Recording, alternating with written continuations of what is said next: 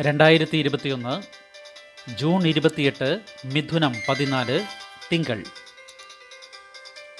മനോരമ വാർത്തകൾ. വായിക്കുന്നത് ജി. രവി.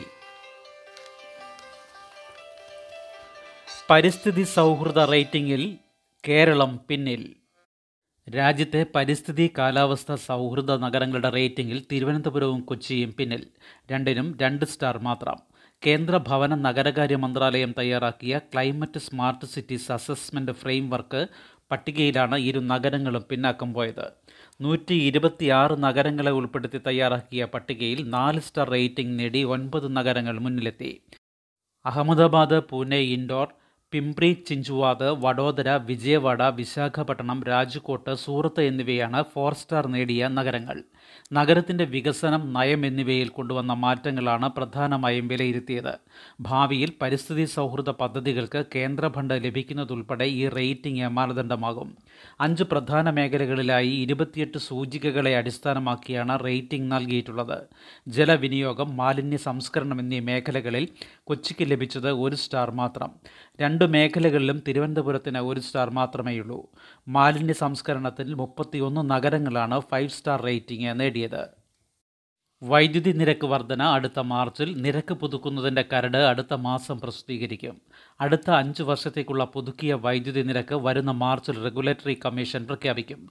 ഇതിനു മുന്നോടിയായി നിരക്ക് പുതുക്കുന്നതിനുള്ള കരട് മാനദണ്ഡങ്ങൾ കമ്മീഷൻ തയ്യാറാക്കി തുടങ്ങി. അടുത്ത മാസം ഇത് വെബ്സൈറ്റിൽ പ്രസിദ്ധീകരിക്കും. ഉൽപാദന ചെലവ് ശമ്പളം വൈദ്യുതി ബോർഡിന്റെ വായ്പ തുടങ്ങി നൂറ്റി എൺപത് ഘടകങ്ങളുടെ അടിസ്ഥാനത്തിലാണ് നിരക്ക് പുതുക്കുക. നിലവിലുള്ള വൈദ്യുതി നിരക്കിന് അടുത്ത മാർച്ച് മുപ്പത്തിയൊന്ന് വരെയാണ് പ്രാബല്യം. രണ്ടായിരത്തി പതിനെട്ടിലാണ് നാല് വർഷത്തെ നിരക്ക് ഒന്നിച്ച് പ്രഖ്യാപിച്ചത്. നാല് വർഷവും ഒരേ നിരക്ക് ആയിരുന്നു. നിരക്ക് പുതുക്കുന്നതിനുള്ള കരട് മാനദണ്ഡങ്ങൾ പ്രസിദ്ധീകരിച്ചാൽ മൂന്ന് ജില്ലകളിൽ കമ്മീഷൻ ഹിയറിംഗ് നടത്തും. തുടർന്ന് അടുത്ത അഞ്ച് വർഷത്തേക്കുള്ള നിരക്ക് പുതുക്കണമെന്ന് ആവശ്യപ്പെട്ട് താരിഫ് പെറ്റീഷൻ ഫയൽ ചെയ്യാൻ വൈദ്യുതി ബോർഡിനോട് നിർദ്ദേശിക്കും. താരിഫ് പെറ്റീഷൻ ലഭിച്ചാൽ അതേക്കുറിച്ച് വീണ്ടും ജില്ലാതലത്തിൽ ബന്ധപ്പെട്ട എല്ലാവരുമായും ഹിയറിംഗ് നടത്തും. ബോർഡ് നൽകുന്ന കണക്കുകൾ കൂടി പരിശോധിച്ചായിരിക്കും പുതുക്കിയ നിരക്ക് തീരുമാനിക്കുക. നൂറ്റി നാൽപ്പത്തിരണ്ട് അങ്കണവാടികൾ ഭിന്നശേഷി സ്പെഷ്യൽ പദ്ധതി സമർപ്പിച്ചു. ബഡ്സ് സ്കൂളുകൾ ഇല്ലാത്ത പഞ്ചായത്തുകൾക്ക് മുൻഗണന. സംസ്ഥാനത്തെ നൂറ്റി നാൽപ്പത്തിരണ്ട് അങ്കണവാടികൾ ഭിന്നശേഷി കുഞ്ഞുങ്ങൾക്ക് കൂടി പ്രയോജനപ്പെടുന്ന രീതിയിൽ സ്പെഷ്യൽ അങ്കണവാടികളാക്കാൻ പദ്ധതിയുമായി വനിതാ ശിശു വികസന വകുപ്പ്. ഇതിനായി രണ്ട് പോയിന്റ് എട്ട് നാല് കോടി രൂപയുടെ പദ്ധതി സർക്കാരിന് സമർപ്പിച്ചു. ഭരണാനുമതി ലഭിക്കുന്നതോടെ തിരഞ്ഞെടുക്കപ്പെടുന്ന അങ്കണവാടികളുടെ നവീകരണം ആരംഭിക്കും. ബഡ്സ് സ്കൂളുകൾ ഇല്ലാത്ത പഞ്ചായത്തുകൾക്കാണ് മുൻഗണന. സാമൂഹിക പെൻഷൻ തടയരുതെന്ന് നിർദ്ദേശം. സാക്ഷ്യപത്രം സമർപ്പിച്ചില്ലെന്ന കാരണത്താൽ സംസ്ഥാനത്ത് ജൂൺ മാസത്തെ സാമൂഹിക പെൻഷൻ തടയാൻ പാടില്ലെന്ന് അഡീഷണൽ ചീഫ് സെക്രട്ടറി തദ്ദേശ സ്ഥാപനങ്ങൾക്ക് നിർദ്ദേശം നൽകി. വിധവാ പെൻഷൻ അൻപത് വയസ്സ് കഴിഞ്ഞവർക്കുള്ള അവിവാഹിത പെൻഷൻ എന്നിവയ്ക്കായി പുനർവിവാഹം ചെയ്തിട്ടില്ല എന്ന് സാക്ഷ്യപത്രം വേണം. കോവിഡിനെയും ലോക്ക്ഡൌണിനെയും തുടർന്ന് സാക്ഷ്യപത്രം സമർപ്പിക്കാൻ ഒട്ടേറെ ഗുണഭോക്താക്കൾക്ക് കഴിഞ്ഞിട്ടില്ല. ഇതേ തുടർന്നാണ് നിർദ്ദേശം.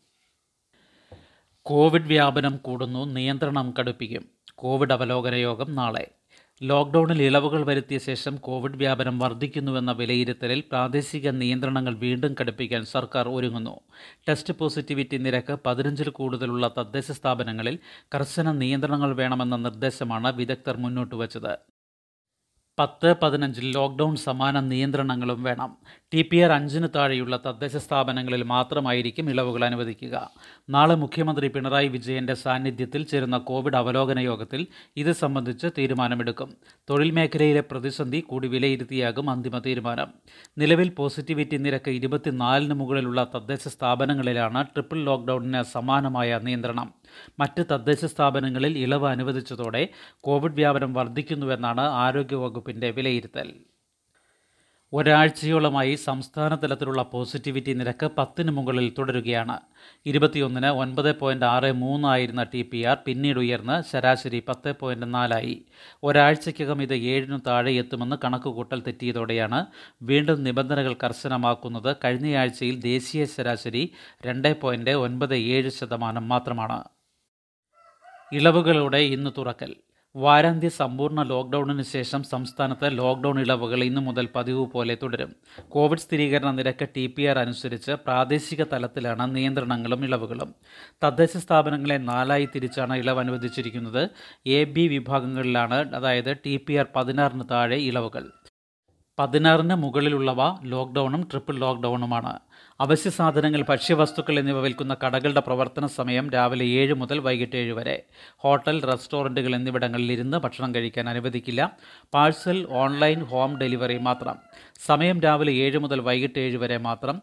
ബാങ്കുകളും ധനകാര്യ സ്ഥാപനങ്ങളും ഇന്ന് പ്രവർത്തിക്കും. നാളെയും പ്രവർത്തിക്കുമെങ്കിലും പൊതുജനങ്ങൾക്ക് പ്രവേശനമില്ല.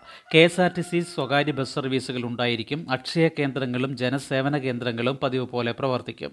കള്ളുഷാപ്പുകളിൽ പാഴ്സൽ മാത്രം ബീവറേജസ് കോർപ്പറേഷന്റെ മദ്യവിൽപ്പനശാലകളും തുറക്കും. ഷെഡുകൾ പൊളിക്കാൻ നോട്ടീസ് നൽകി ലക്ഷദ്വീപ് അധികൃതർ ഓലമടൽ സമരം ഇന്ന് രാവിലെ ഒൻപത് മുതൽ. കടൽ തീരത്തെ നിർമ്മാണങ്ങൾ പൊളിക്കാനുള്ള നീക്കം ഊർജിതമാക്കി ലക്ഷദ്വീപ് അധികൃതർ. വിവിധ ദ്വീപുകളിൽ കടൽ തീരത്ത് ഷെഡുകൾ കുടിലുകൾ എന്നിവ നിർമ്മിച്ചിട്ടുള്ളവരോട് ഇവ പൊളിച്ചു നീക്കാൻ ഉത്തരവ് നൽകി. തീരത്തിന് ഇരുപത് മീറ്ററിനുള്ളിലുള്ള എല്ലാ നിർമ്മാണങ്ങളും നീക്കാനാണ് നിർദ്ദേശം. ചിലയിടത്ത് വീടുകളും ശുചിമുറികളും ഉൾപ്പെടെ പൊളിച്ചു നീക്കാൻ നോട്ടീസ് കിട്ടിയവയിൽ ഉൾപ്പെട്ടിട്ടുണ്ട്.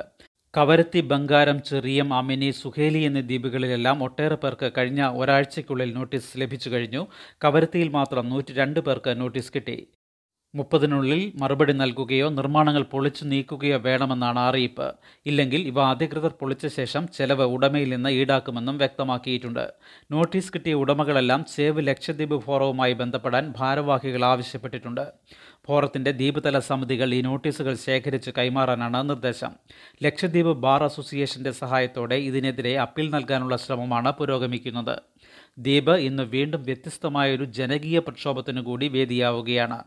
ദ്വീപുവാസികളുടെ പറമ്പിൽ ഓലയും തൊണ്ടും ചിരട്ടയും കിടന്നാൽ പിഴ ചുമത്താനുള്ള തീരുമാനത്തിനെതിരെ ഓലമടൽ സമരമാണ് ഇന്ന് രാവിലെ ഒൻപത് മുതൽ നടക്കുക. പറമ്പിലെ തെങ്ങിൽ നിന്ന് ഓലയിട്ട് ഇതിനു മുകളിൽ കിടന്നും ഇരുന്നും പ്ലക്കാർഡ് ഉയർത്തി പ്രതിഷേധിക്കാനാണ് തീരുമാനം. ഗാർഹിക പീഡനം മിസ്ഡ് കോൾ മതി പോലീസെത്തും. സ്ത്രീധന ഗാർഹിക പീഡനങ്ങൾ നേരിടുന്നവർ മിസ്ഡ് കോൾ ചെയ്താൽ police അന്വേഷിച്ചെത്തുമെന്ന് D G P Loknath Behera. ഇത്തരം പീഡനങ്ങൾ സഹിക്കാൻ തയ്യാറല്ലെന്ന് സ്ത്രീകൾ നിലപാടെടുക്കണം.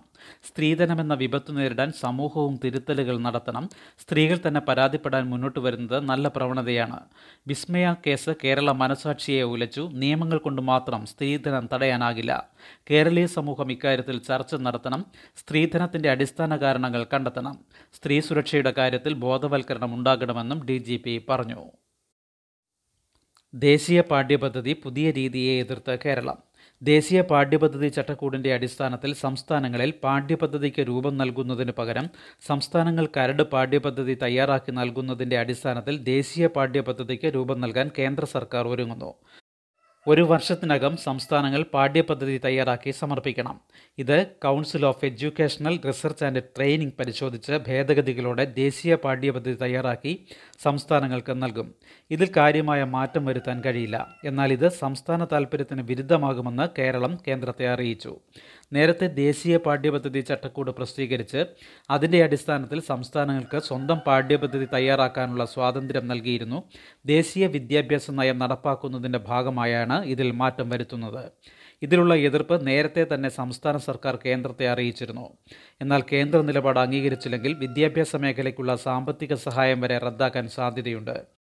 രണ്ട് വർഷത്തിനുള്ളിൽ പുതിയ ദേശീയ വിദ്യാഭ്യാസ നയം നടപ്പാക്കാനാണ് കേന്ദ്ര സർക്കാർ ലക്ഷ്യമിടുന്നത്. കഴിഞ്ഞ ദിവസം ചേർന്ന സ്റ്റേറ്റ് സിഇ ആർ ടി യോഗത്തിൽ കേരളം ആശങ്ക അറിയിച്ചു.